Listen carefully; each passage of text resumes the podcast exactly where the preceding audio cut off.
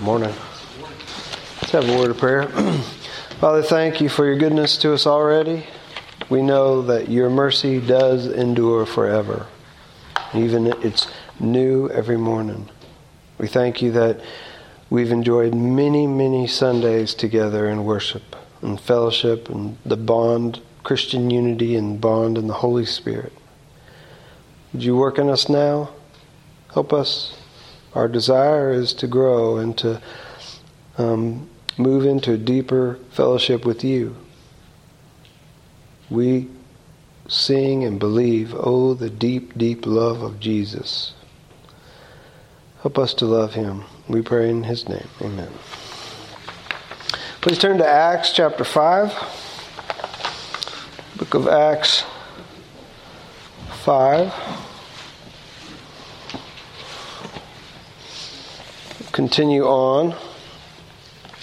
Last time, if you remember, we read about a piece of property which was sold. This is the second specific piece of property that we've been told about. If you remember, Barnabas had sold a field at the end of chapter 4. It's our first introduction to Barnabas, the son of encouragement.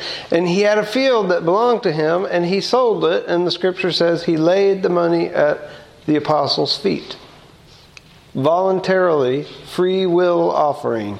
He wanted to do it. And then in chapter 5 at the beginning, we hear about another piece of property that was sold. Ananias and Sapphira, they sold a field and they gave some of the money to the church, but not all. They seemed to see Barnabas sell his field and they wanted to be to appear very generous like he was. And we discussed this last time. The, the sin is not that they didn't give all the money. That's not the sin.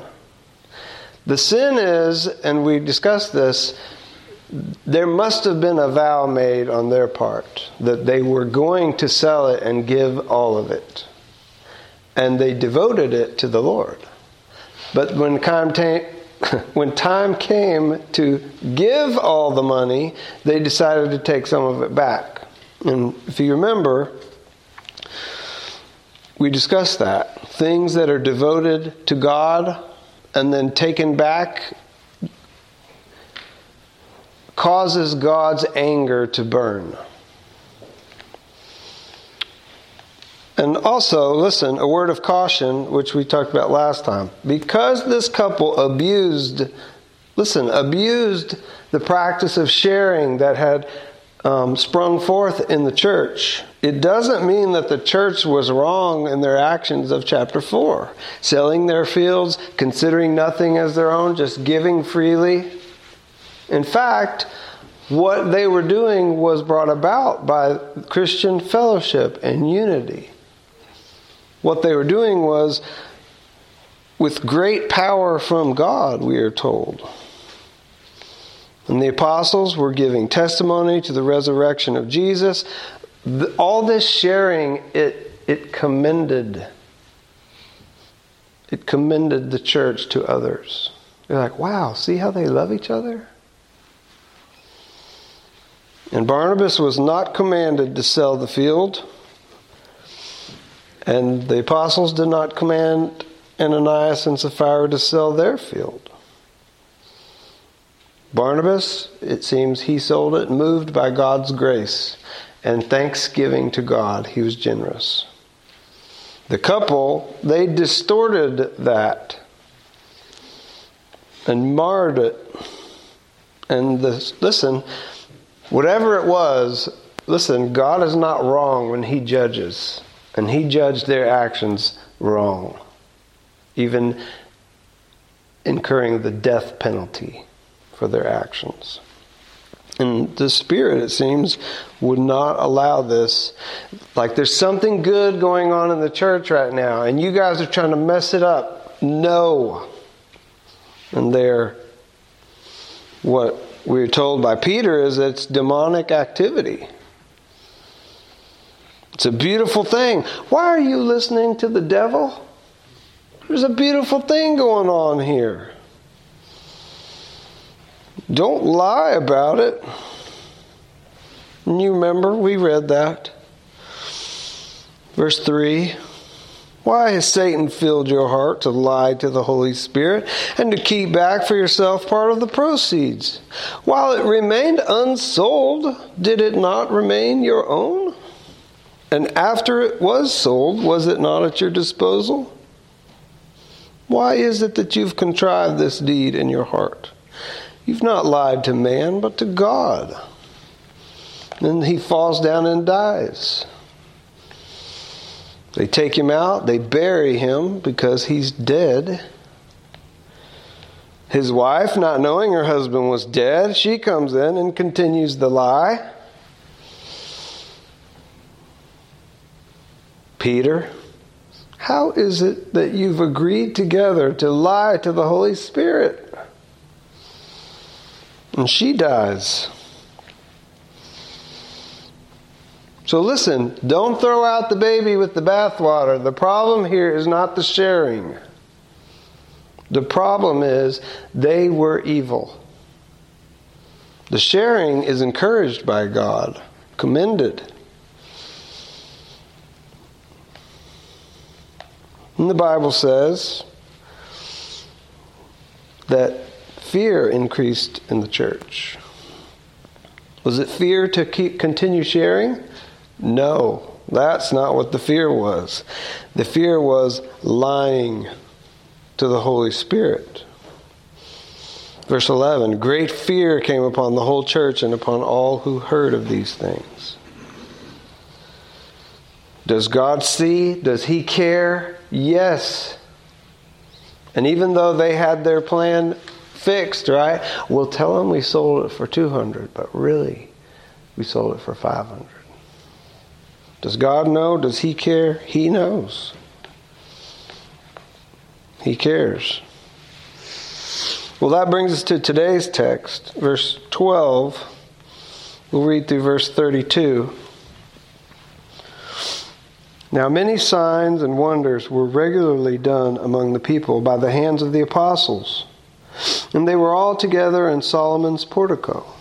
None of the rest dared join them, but the people held them in high esteem. And more than ever, believers were added to the Lord, multitudes of both men and women, so that they even carried out the sick into the streets and laid them on cots and mats, that as Peter came by, at least his shadow might fall on some of them. The people also gathered from the towns around Jerusalem bringing the sick and those afflicted with unclean spirits, and they were all healed. But the high priest rose up, and all who were with him, that is, the party of the Sadducees, and filled with jealousy, they arrested the apostles and put them in public prison. But during the night, an angel of the Lord opened the prison doors and brought them out and said, Go and stand in the temple and speak to the people all the words of this life. And when they heard this, they entered the temple at daybreak and began to teach.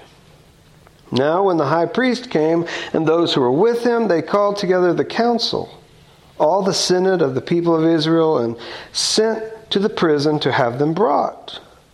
But when the officers came, they did not find them in the prison. So they returned and reported, We found the prison securely locked and guards standing at the doors, but when we opened them, we found no one inside. Now, when the captain of the temple and the chief priests heard these words, they were greatly perplexed about them, wondering what this would come to. And someone came and told them, Look, the men whom you put in prison are standing in the temple and teaching the people. Then the captain with the officers went and brought them, but not by force, for they were afraid of being stoned by the people. And when they had brought them, they set them before the council. And the high priest questioned them, saying, We strictly charged you not to teach in this name. Yet here you have filled Jerusalem with your teaching, and you intend to bring this man's blood upon us. But Peter and the apostles answered, We must obey God rather than men. The God of our fathers raised Jesus, whom you killed by hanging him on a tree. God exalted him at his right hand as leader and Savior to give repentance to Israel and forgiveness of sins. And we are witnesses to these things, and so is the Holy Spirit, whom God has given to those who obey him. And there's really not a good place to stop here, but that's that'll be enough for today. Many signs and wonders being done among the people. If you remember in chapter 4, if you look there at the end, they prayed around verse 30, a little bit before verse 30. They were praying for boldness. Right after Peter and John had been arrested and released, the church is praying for boldness and for God to help them. In verse 30, they pray, While you stretch out your hand to heal, and signs and wonders are performed through your name for your holy servant Jesus. They're praying this. And many signs and wonders continue to be done uh, in accordance with their prayer. God's will was to answer their prayer. I mean, if we look at this, the verse 13 is, is sort of um, unclear to me. None of the rest dared join them, but the people held them in high esteem. Is it that none of the non believers dared join them? Or none of the people attempted to join the apostles? I think it's probably that the second one. Because we are told in just a couple verses, multitudes of men and women are being added to the church. Verse 14, and more than ever, believers were added to the Lord. Multitudes of men and women. It seems that the Lord is using the testimony of the gospel and signs to convict and convince the people to come to Christ. Many people are having being recognized that God has saved them and brought into the church and added to the number. Many women, many men. Listen, he's doing that now. Do you know this? Every year, multitudes of men and women are added to the church of God. Do I hear an amen? Do I hear a hallelujah? Praise Jehovah? He's saving the world. You don't see it all the time. He saved you, the chief of sinners, and me.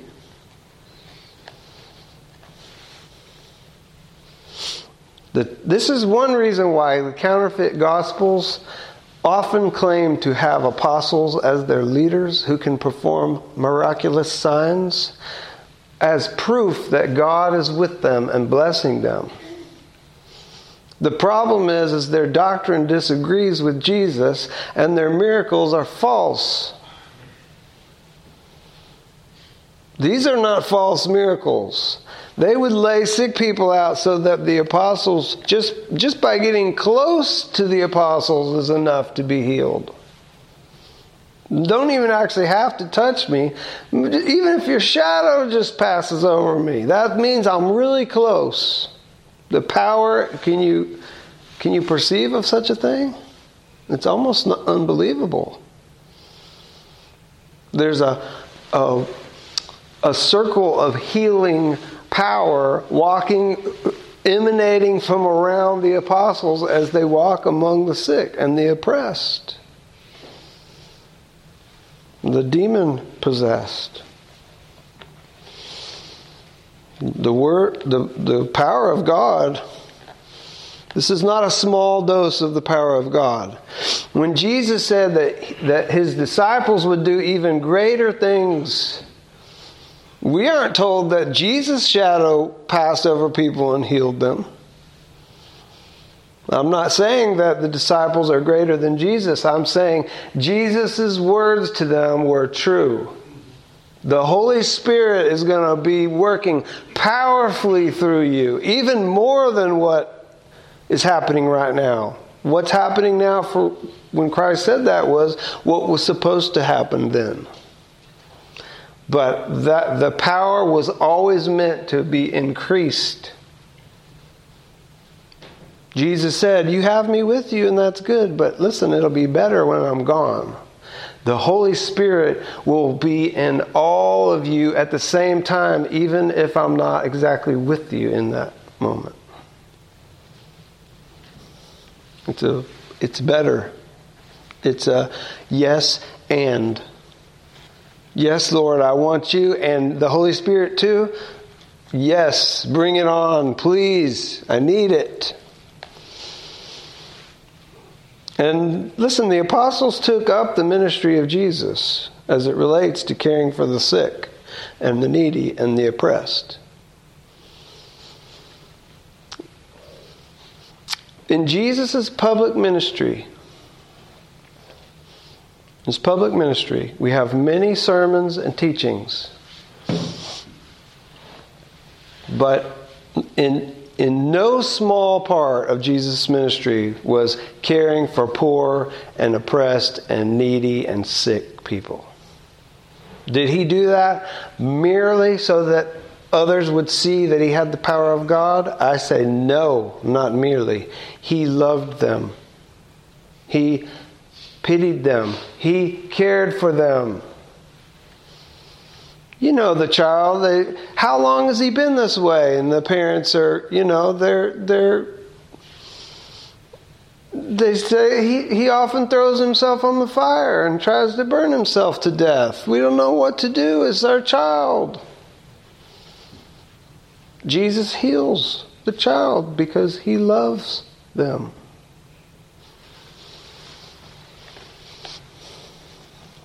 I, I pray again and I admonish you and encourage you. We need to help poor people. You'll be like Jesus. Don't, don't let your mind immediately go to a, a strung out drug addict on a corner. There's many, many people in the world that don't have food. And we can bless them. We have blessed them. And my my point in bringing it up again is a the text is talking about it, and b strengthen the things that we've already done well. Listen, you can't make anyone believe the gospel, but you can fill their belly. You can give them some medicine for a toothache. These physical things, I don't think Jesus healed them merely so that everybody could see how powerful he was. He was easing suffering and commending the gospel. Listen, when we've helped the Texas Baptist men, why did we do that? Because they're helping needy people. It's a Christian thing to do. We were needy, and God helped us.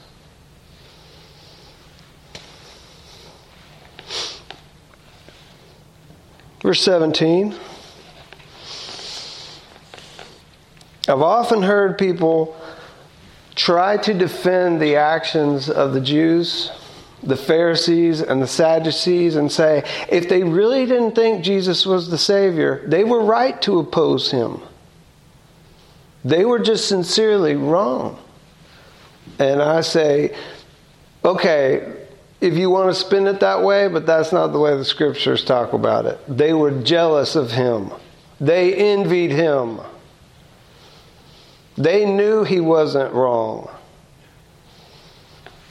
And we're given another example of that here, verse 17. The high priest rose up, and all who were with him, that is the party of the Sadducees, remember they deny the resurrection, and filled with jealousy, they arrested the apostles and put them in prison. Well, think about the wickedness in the hearts of these men. They couldn't couldn't they be happy and thankful that God was being merciful to all these sick people through the apostles? His mercy is new. His mercy endures forever. We just read it. They're very familiar with what we read this morning. He brings deliverance. He saves us through the Red Sea. Okay, well, God's bringing deliverance to all these sick people. Give thanks. Be glad. God is showing his kindness. But instead, we are told they are jealous because God's using someone else and not them. We're losing our power and our influence. Verse 18 they are arrested. Not just Peter and John this time, the apostles. And put into public prison. And what's the crime? What, why are they arrested? If you put it in the terms of what Peter said before, he said, If we are arrested on the account of doing a good deed to a crippled man, let it be known that it's the power of Jesus that we healed him. Like, I think Peter was trying to appeal to their conscience and say, Why have you arrested us? Because we helped somebody? How wicked are you? And if you remember in that passage, Peter told them, Actually, very wicked. You conspired and killed Jesus. But God wouldn't let that stand. He raised him from the dead. And we have the same message here. I told you before when we started this that there are themes that repeat and circle around all throughout Acts. As they encounter various people, the reactions, they preach the gospel, people are saved, and there's opposition. It's a theme that repeats many times in Acts. Verse 19 During the night, an angel of the Lord opened the prison doors, brought them out. God continues to amaze with power. I don't really understand this exactly. He, he delivered them, right? No doubt. But how is it that they get out of there and end up in the temple, but the guards who were standing there didn't see them leave and the doors were still locked when they checked? But we are told here the Lord opened the prison doors and brought them out. Did they become invisible so that they could walk past the guards? Were the guards' eyes made dull that they just didn't see them? Did God freeze the guards temporarily while the apostles escaped? I don't know. Were they like Jesus when he was able to enter a locked room? By the way, I don't think that has to mean that he walked through the wall. Could mean that. Maybe he can pick any lock he wants and come on in. Could mean that though. But they're rescued by God and they're told, they are commanded. We're rescuing, I'm rescuing you. Go and stand in the temple and speak to the people all the words of, quote, this life. Now that's interesting. I'm not familiar with that phrase. Sometimes we hear Christianity called the way, but have you ever heard it called the life? It seems to be something interesting that I, I haven't noticed before. Speak to the people all the words of this capital L, life. I think it's it's the gospel, it's the Christian way. Go there and continue preaching. And when they heard this, what did they do? They heard the commandment of God. What did they do? They obeyed it. They obeyed it. Verse 21 When they heard this, they entered the temple at daybreak and began to teach.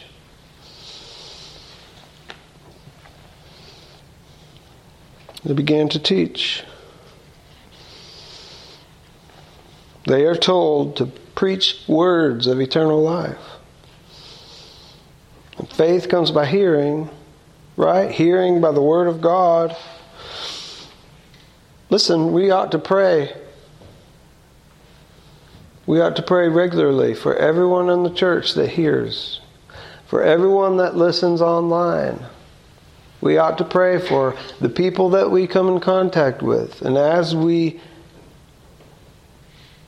talk, pray that God would open your mouth. Don't worry. Do you ever think that, well, I'm not sure what to say, I might say the wrong thing? Of course you'll say the wrong thing because you're not God. But you can try. And guess what? God blesses when people obey Him. He does. And when people reason in their minds, I'm not very good at it, I'm just not going to obey God, that's a bad decision. He's not asking you if you're good at it. Testify. You know the truth. Testify. What happened? I mean, you can imagine a case where there are witnesses who could exonerate someone and they refuse to testify. They saw what happened and they know what happened is not what they're being charged with, but they refuse to testify. Wouldn't we say that those people are evil? Isn't it almost the same as bearing false witness? They have the truth that could set the prisoner free, but they refuse to testify.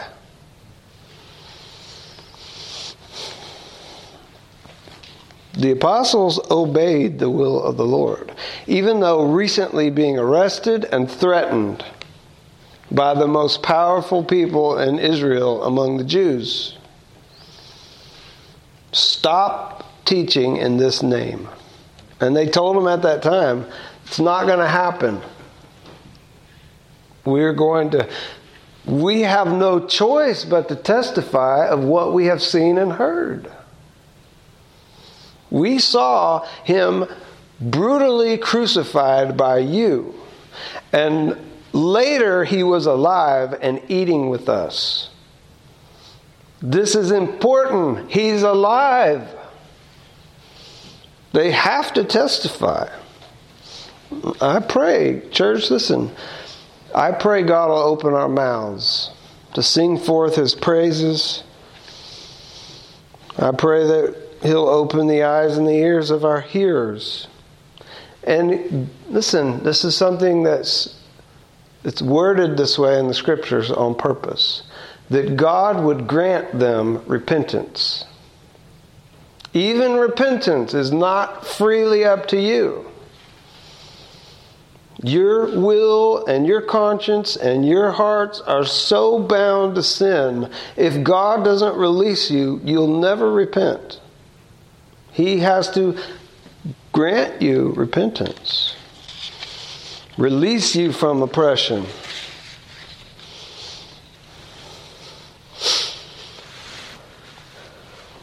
So they began to teach. So this is the second time they've been arrested. The second time they escaped before they're questioned. The high priest came, or halfway through 21, and those who were with him, they called together the council, all the senate of the people of Israel, and sent to the prison to have them brought. It's like, okay, we're all here. Go get them and bring them in. And they go and they say, they're not there. Excuse me? Well, what happened? You know, in one story, the guard is ready to kill himself because he knows that he's going to be held accountable that prisoners got away during his watch. Do you remember? They tell him, Don't harm yourself. We're all still in here. Well, in this case, there's so many guards that were there, and they say, We have no idea how they got out. The doors are still locked, the guards are still in place. It has to be by God's power. Verse 25 through 26. Someone came and told them, Look, the men whom you put in prison are standing in the temple and teaching the people. So not only are they not in prison, they are found doing the exact thing that they were threatened to not do a short time ago. Quote, they called them and charged them not to speak or teach at all in the name of Jesus. That was Acts 4:18. So they've been rearrested and questioned again. Are you hard of hearing, Peter, John, the rest of you? Did we stutter when we said no more teaching in this name? What is it that you didn't understand about the threatening? And even we were told there's more than one threatening, right? Because we were told, and when they were further threatened, they released them. So they've been threatened. No doubt with physical harm. We told you to shut up about Jesus. And now we find you here doing the exact same thing. Everybody's talking about Jesus even more, and you're blaming us for his blood. In verse 29, Peter, we heard you. We remember your threatening.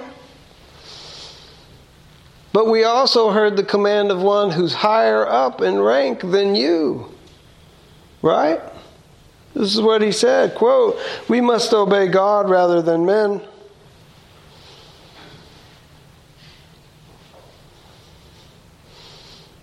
One who has more power has given us a different commandment. And his commandment is to continue to teach and testify.